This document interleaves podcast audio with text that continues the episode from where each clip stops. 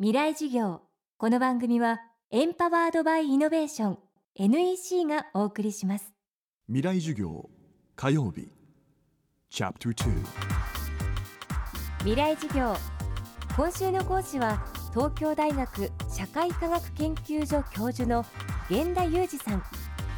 今深刻な社会問題として認識されつつあるスネップという新しい概念を提唱する経済学者ですスネップ孤立無業その定義は20歳から59歳までの未婚者で働くことができず普段ずっと一人か家族以外の誰とも会わない人となっており2011年現在その数は162万人と推計されています。特にこの10年間は若い世代のスネップが急増しており源田さんはその理由を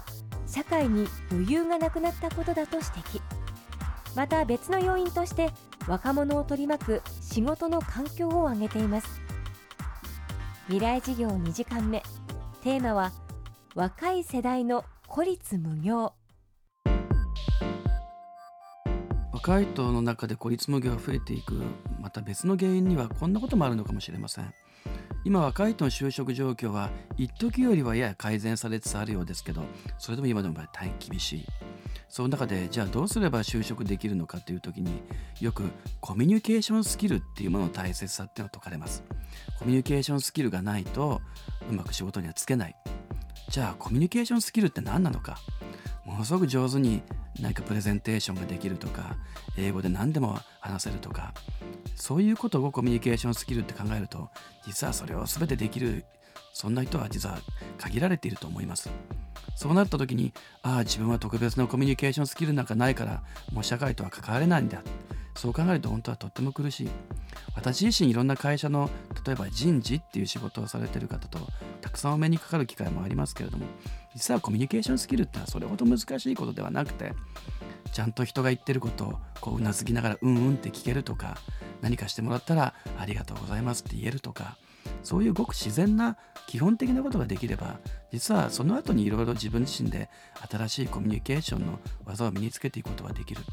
ちょっと社会全体がコミュニケーションスキルっていうのことのハードルを上げすぎてるんじゃないか。難しいことを若い人たちに要求しすぎてるんじゃないか。もう少し基本的なことができれば大丈夫なんだよっていうことをもっと多くの方に伝えていくことがあもう自分はコミュニケーションができないから孤立無業になるしかないんだっていう風なプレッシャーを和らげていくためにはとても大事なんじゃないかと思っています。源田さんは去年発表した著書でもスネップについて詳しく分析しています。引きこもりでもニートでもない新しい概念を作った理由とは？きこもりっていう言葉は今誰も多くの方はよくご存知だと思うんですがこの言葉が知られるようになったのは1990年代の半ばから後半ぐらいです。じゃあそれまでは引きこもりっていなかったかっていうと実はたくさんいらっしゃったんだと思います。実はこう言葉っていうのはとても大事でその言葉がない知られない時にはたとえ目の前にそういう人がいたとしても認識できないっていう問題が私たちの社会の中にはあると。まだこの孤立無業っていう言葉を今日初めてお聞きになったっていう方もたくさんいらっしゃると思うんですがああそういう人ならいるとか自分の周りにもいるんじゃないかっていうふうなことを初めて感じる方っていうのはいらっしゃるんじゃないでしょうか。もちろん当事者の方からご連絡をいただくことがあってああ自分のことだって初めて分かったっていう。多分こういうニートとかスネップの状況にある人たちは自分のことよくわからないっていう。なんで自分はこうなってしまっているんだろうって。自分だけ特別にダメなんじゃないかとか。自分はもう社会に役に立ってないんじゃないかとか。自分はどうしようもないんじゃないかとか。とっても苦しい状況にあることが多いように思います。ただこの孤立無業ってことを知っていただいて162万人もいるんだということをご理解いただけるとああ自分だけじゃないんだと。そして実際あの本の中ではこの孤立無業から卒業して社会につながるっていう例もいくつかあるっていうことをご紹介してるものですから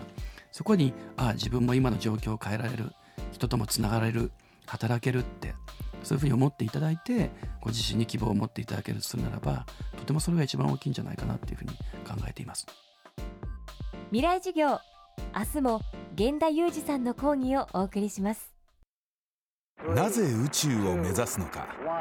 ある宇宙飛行士は言った。それは地球を見るためだ。